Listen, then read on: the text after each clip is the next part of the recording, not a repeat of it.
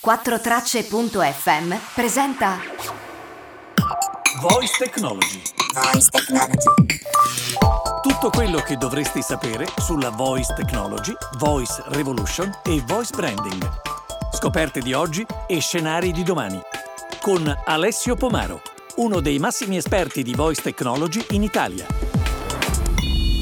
Voice Technology. Alexa, metti nel carrello il succo del web marketing. Uno dei migliori risultati è il succo del web marketing di Alessandro Sportelli, una versione stampata. Il prezzo è 23,65 euro. Per comprarlo ora, di compralo ora. Come abbiamo già visto più volte, l'acquisto vocale usando Alexa è estremamente semplice. E oggi vorrei proprio andare alla scoperta del ruolo che avrà la voce negli acquisti online. Alexa ha già spoilerato l'ospite che ho invitato per fare questo viaggio. Il libro che ho messo nel carrello infatti è quello che mi ha fatto innamorare definitivamente del marketing online e lui ne è l'autore. Ma non solo, è un imprenditore e ricercatore nell'ambito del web marketing sin dai primi anni 2000. È impegnato nella direzione marketing di aziende negli ambiti e-commerce, formazione, ristorazione e food, travel e servizi online. Ha coniato i concetti di domanda latente e domanda consapevole nell'ambito del web marketing. È con noi Alessandro Sportelli. Bene, ciao Alessandro e benvenuto in Voice Technology Podcast. Ciao Alessio, buongiorno, buongiorno a tutti i tuoi ascoltatori. Ecco, inizierei il nostro viaggio eh, estraendo un passaggio dalla tua bellissima prefazione per il mio libro, eh, dove il contributo si intitola il ruolo della voice technology in una strategia di marketing. E tu scrivi, il successo del futuro dell'e-commerce si misurerà sulla capacità di simulare i processi di acquisto offline. Ecco, vorrei che ci spiegassi questo concetto in maniera semplice, se possibile, anche in riferimento al mondo voice. Iniziamo con una bugia che si, si, dice molto spesso in questo periodo, che i processi di acquisto cambiano nel tempo. In realtà non è per nulla vero. Ciò che cambia dei processi di acquisto sono, eh, come dire, i touch point oppure le fonti informative che utilizziamo. No? Però il processo di acquisto di base, nei principi di base, è sempre lo stesso, ma è sempre lo stesso, lo era anche prima di internet, certo. per intenderci, no? certo. che è molto semplice. Io scopro qualcosa, oppure si presenta un problema che devo risolvere, acquisisco le informazioni necessarie per soddisfare questa, questa scoperta o per risolvere questo problema, dopo che ho trovato ciò che mi serve, lo acquisto oppure no. Quindi questo è il processo acquisto come funziona di base. Poi tutto ciò che noi ci aggiungiamo o comunque come si, si, è evoluto nel tempo, ciò che si è evoluto nel tempo in realtà sono gli strumenti che utilizziamo per compiere questi passaggi qui. Certo. Quindi di fatto quello eh, che io penso è che eh, è la tecnologia a doversi adattare alle persone e non il contrario. Per questo la tecnologia fine a se stessa non serve a nulla, è figa ma non serve a nulla. No? E in particolare quando parliamo di, di voice insieme a tante altre tecnologie è molto utile perché facilita il processo di acquisto degli, degli utenti, no? lo rende eh, per certi versi più umano, più simile a quello che era, che era un tempo quando tu eri costretto, bene o male, ad andare in un negozio a relazionarti con un commesso, a chiedere delle informazioni per effettuare l'acquisto. Eh, sì, lo, lo, raccontiamo come se fosse una cosa remota. sì, sì, sì, lo, lo raccontiamo come una, se fosse una cosa remota, ma in realtà ancora oggi è così per certi versi. No? Quindi eh, eh, per questo dico che l'e-commerce deve simulare il processo acquisto offline, non perché esista un processo acquisto offline ormai, lo sappiamo che non ha più senso parlare di offline e di online, ma questo era per dire che la gente compie sempre gli stessi passaggi e la tecnologia in qualche modo nell'e-commerce deve essere agevolata il più possibile. È tutto qui, non so se, se ho reso l'idea. Certo. Molto. Ecco, e a proposito di simulazione, eh, quali altre disruptive technology entreranno nel mondo e-commerce secondo te? Ne butto lì alcune che sono molto affini eh, alla voice technology. La realtà aumentata, la realtà virtuale, gli ologrammi? Chiedo. Come te lo immagini, insomma, l'e-commerce del futuro? Sì, eh, allora io l'e-commerce del futuro lo immagino, o meglio lo spero, semplice, però questa è la direzione. Per me è la semplicità la parola chiave. Tu lo sai, io non è che sia un appassionato di tecnologia, anzi, sono uno ormai 1.0, un anziano digitale, cioè, non è che, che vado tanto dietro alla tecnologia, sono più diciamo un appassionato di marketing, come sai, no? Certo. E eh, semplicità, tutto ciò, tutte le tecnologie come la realtà aumentata, eh, eccetera, che possono rendere più semplice un processo di acquisto, inevitabilmente saranno, diventeranno lo standard. Ti faccio gli esempi. Eh, quando noi dobbiamo acquistare un capo d'abbigliamento, ok, eh, fino a oggi, o, meglio devo dire, fino a ieri, era un po' più difficile simulare appunto il processo di acquisto offline, se non altro perché tu vai in negozio, indossi il capo abbigliamento, vedi come ti sta, anche perché se lo vedi in vetrina dici, ah figo, come, come succede normalmente, no? Tu vai in giro per i negozi, vedi la vetrina, ok, mi piace quella roba, non è che entri, vai alla cassa e lo acquisti, lo provi, vedi se ti sta bene, se sei fisicamente scarso come me, eh, ti deve davvero basso, largo, eccetera, cioè, ti deve entrare quella roba lì, certo. dopodiché decidi se ti va bene la, la acquisti. Ecco, questa roba online come può avvenire? Ad esempio può essere agevolata, semplificata eh, grazie alla alla realtà aumentata, ad esempio, il fatto che io in qualche modo eh, inserisca le misure del mio corpo o addirittura ci sia un mio avatar che può indossare dei, dei, dei, dei capi abbigliamento, questo potrebbe semplificare, agevolare il processo acquisto online, tutto il processo acquisto compiuto online per, per un capo d'abbigliamento, ad esempio. No? Tempo fa invece questo era molto difficile, cioè online era solo una vetrina, una semplice vetrina e capisci che eh, per acquistare qualcosa eh, di non mh, mm, semplice, eh, in alcuni casi è stato introdotto il reso gratuito, perché in qualche modo dovevamo fare, no? Invece di provarlo, visto che non lo, non lo, puoi provare online, te lo mando a casa, te lo provi a casa e poi eventualmente me lo rimandi se, se non ti va bene, te lo tieni se ti va bene. Quindi è un po' questo il ruolo della tecnologia, semplificare il più possibile nell'e-commerce e, e questa è la strada, secondo me, vincente. Parliamo invece di voice commerce, quindi il processo d'acquisto vocale. Ah, uh, Buyer, ecco, perché abbiamo parlato di semplicità e quindi per questo faccio questa domanda. Bayer, uh, ma, ma, non solo, ha fatto uno spot radiofonico per gli ascoltatori dallo smart speaker che invita gli utenti ad aprire una skill invece del classico vai al sito web, una sorta di advertising interattiva, diciamo. Quindi l'utente apre la skill e può acquistare il prodotto o approfondirne eh, la conoscenza. Volevo sapere tu cosa ne pensi e volevo sapere se secondo te per gli acquisti semplici eh, questo può rappresentare una, una riduzione d- delle frizioni di acquisto, tenendo presente anche, e questo è un segnale importante, che Amazon sta producendo le sue TV adesso e che quindi avremo degli enormi smart display in salotto, eh, nei salotti delle persone. Quindi. Guarda caso. Guarda caso. eh, la, mh, mm, il punto più importante della, della, domanda è per acquisti semplici. Esatto. Per acquisti semplici fa tutta la differenza del mondo. Cioè, quando parliamo di voice, eh, dal mio punto di vista ovviamente, poi mi cazzerai se vuoi, eh? possiamo anche litigare qui, non c'è problema. Quando parliamo di voice, parliamo di utilizzo di, eh, di una delle nostre funzioni vitali, quindi la, la voce. Okay? Eh, a proposito quindi di processi d'acquisto, quello che mi chiedo io è qual è il processo d'acquisto che si può svolgere unicamente con la voce? Quindi iniziare e chiudere in parte o del tutto con la voce per capire quali sono questi processi di acquisto dobbiamo differenziare ad esempio le tipologie di prodotti certo.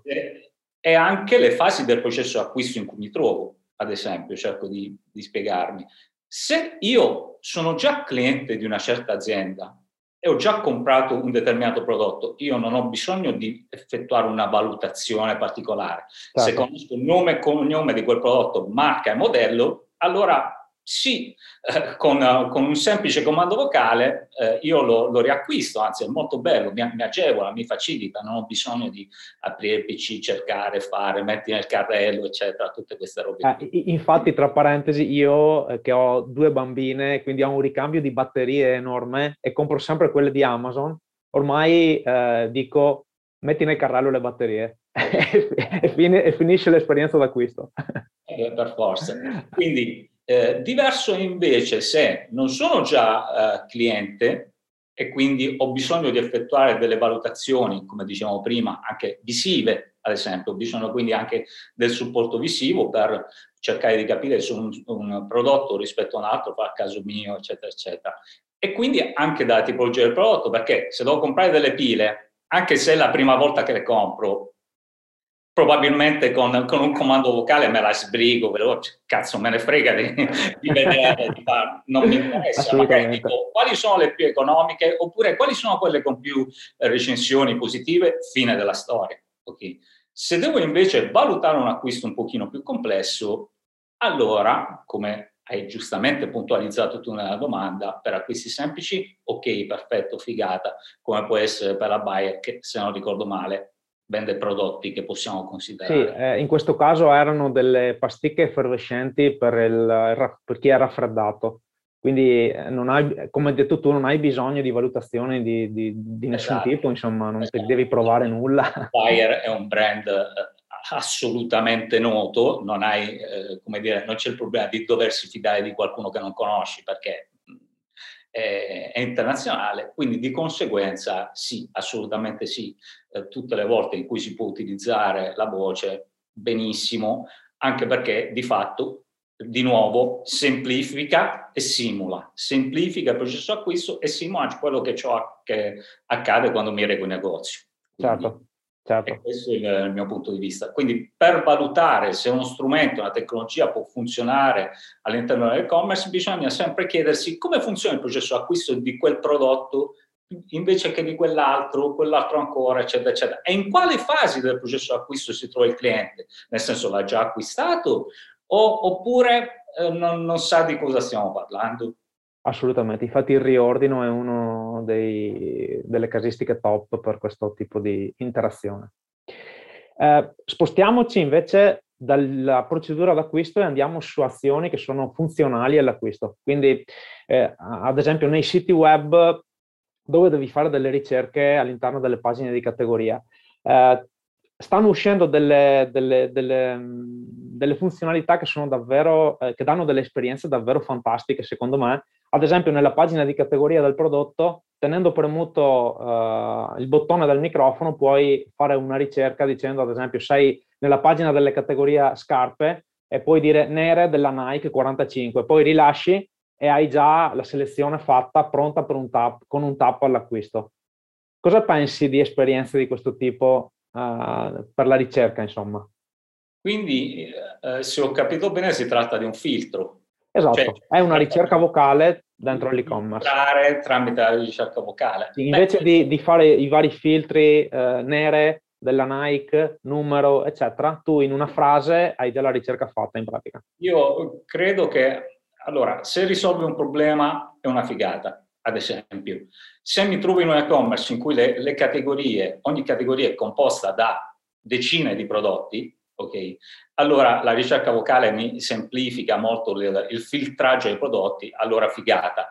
Se mi trovo in un e-commerce in cui per ogni categoria ci sono quattro prodotti, certo. magari, magari non, non, no, assolutamente non è così utile. Quindi eh, il, il, concetto di base è sempre, è sempre, lo stesso. Mi semplifica, figata. Mm, è superfluo, oh, me ne posso fare un Certo, bene. Allora, cambio totalmente ambito per raccontarti un progetto che abbiamo eh, sviluppato. Sì. Um, si tratta di un assistente virtuale a disposizione attraverso smart display nelle camere, ma anche negli ambienti comuni eh, in hotel. Il sistema permette agli utenti di eh, avere tutte le informazioni della struttura, ma anche di comunicare con la reception, prenotare il servizio in camera, prenotare un taxi se ha bisogno e anche fare il checkout in camera. Cosa ne pensi e che futuro vedi per questo tipo di applicazione? Mi piace molto. Questa è una figata. Eh, ti dico perché poi a me piace riportare sempre tutto allo, allo spiccio, all'esempio. Eh, penso a me quando vado in albergo. Eh, la prima cosa che mi capita quando, quando, quando entro in camera è pensare di ah cazzo, mi sono dimenticato di vedere gli orari della colazione, del pranzo. Ah, sì, è un classico questo. E quindi cosa accade? Se lì ci sa, sarà scritto da qualche parte, sarà scritta da qualche parte questa cosa e inizi a scartabellare tra menu, cerchi vicino al telefono, sulla scrivania, nel cassetto per cercare gli orari, vicino alla porta. Quindi in questo caso qui faccio l'esempio in parte divertente ma, ma vero, nel senso che mi capita molto spesso. Al momento in cui mi semplifichi la vita, io sono felicissimo, entro in camera e dico ah, a che ora è la colazione? C'è qualcuno, qualcosa che mi risponde chiunque essa sia, a me va bene, mi fa piacere, mi risolve un problema. Così come per tutte quelle altre azioni che in realtà mi fanno risparmiare tempo. Cioè, se posso fare il checkout senza fare la fila, eccetera, rompermi le palle, perché questo è il punto, allora è sicuramente un'applicazione utile per me che sono eh, ogni qualvolta riesco a risparmiare del tempo sono contentissimo, allora davvero mi fai un gran piacere con un'applicazione di questo tipo. Quindi, ti ripeto, figata, figata per per agevolare, per semplificare la vita di chi, di chi viaggia, di chi si reca in albergo, di chi ha bisogno di, spesso di informazioni banalissime e magari deve fare telefonate, deve scendere, il telefono funziona, ah, sì. casino, quando alla fine sono cose risolvibili davvero con poco. Bene, ecco, faremo, una, faremo, proprio un episodio podcast dove la presenteremo questa, questa soluzione. Infine, l'ultima domanda, perché non creiamo una skill di American Uncle dove lo zio fa giocare e acquistare? no, a parte gli scherzi. Eh, lo scorso anno, nel tragitto che abbiamo fatto insieme eh, da Bologna, eh, in cui mi hai raccontato lo, la storia di questo progetto, eh, sinceramente mi ha, mi ha, affascinato molto.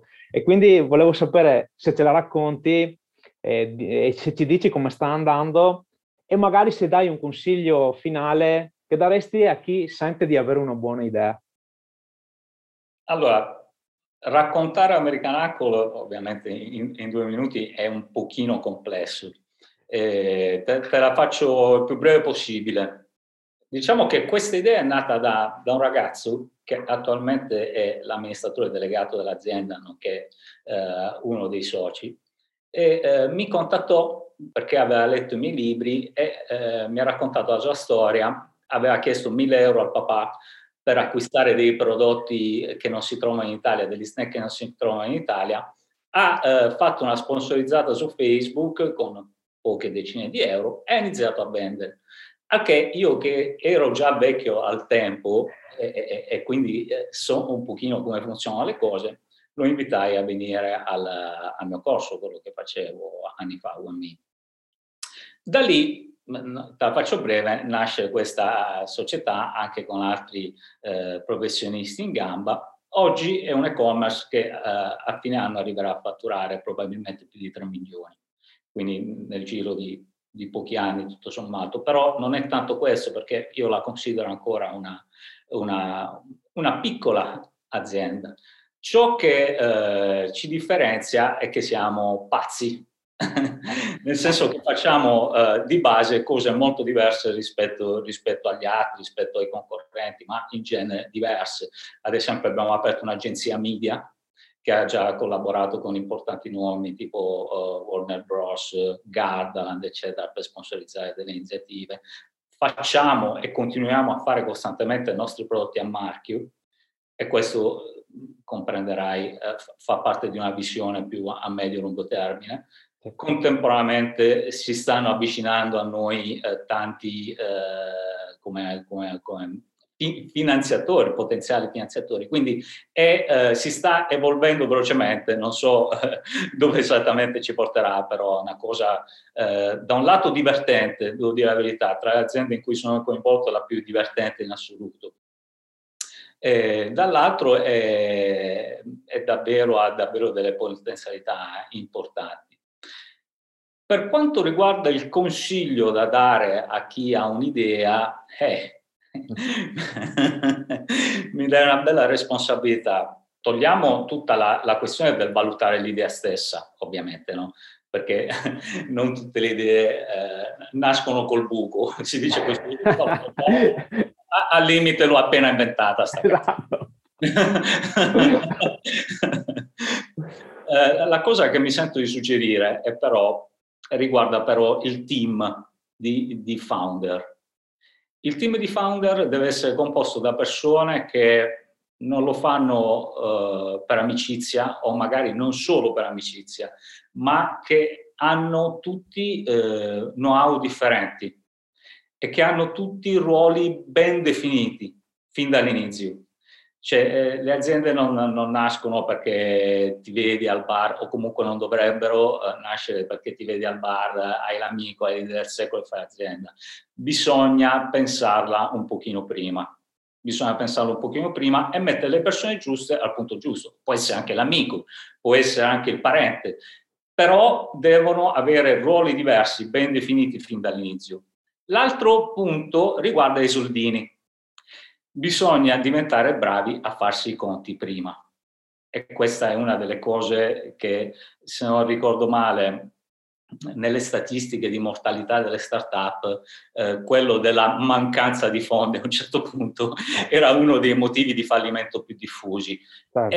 I, i, conti è opportuno farli prima, cioè un business plan, ma che non vuol dire fare un business plan come lo farebbe una multinazionale. Business plan significa previsione di costi, previsione di ricavi, mettere giù per bene soprattutto i costi per i primi uno, due, tre anni fino a quando l'azienda non, non diventi in grado di autofinanziarsi, dopodiché proseguire per la propria strada. Molti invece pensano solo, immaginano solo questi grandi cavi, ma non hanno consapevolezza dei costi che si possono, che può, può sviluppare naturalmente un'azienda, personale, sia un'azienda online, tool, software, eccetera, eccetera.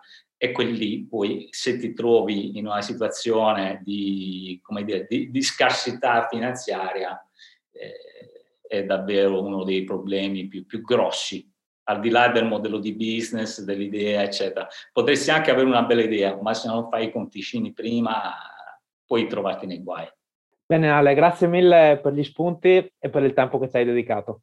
Grazie a te, grazie a te Alessio, ciao a tutti. Ciao. Non avevo dubbi che con Alessandro sarebbero emersi spunti davvero interessanti.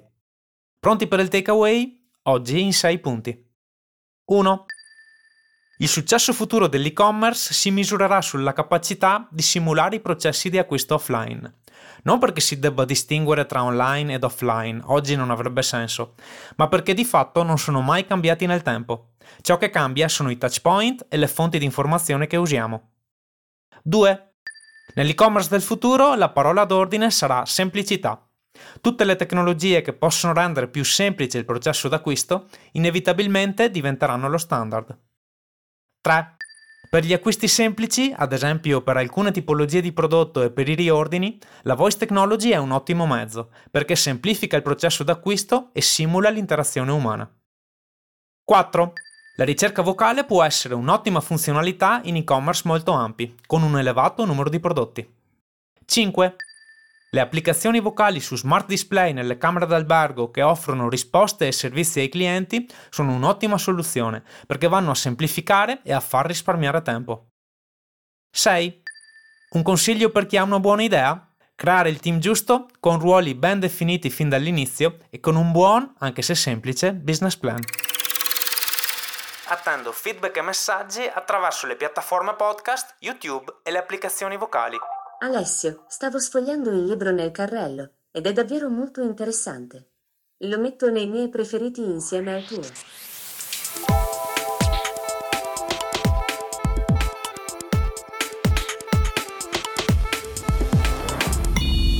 Voice technology.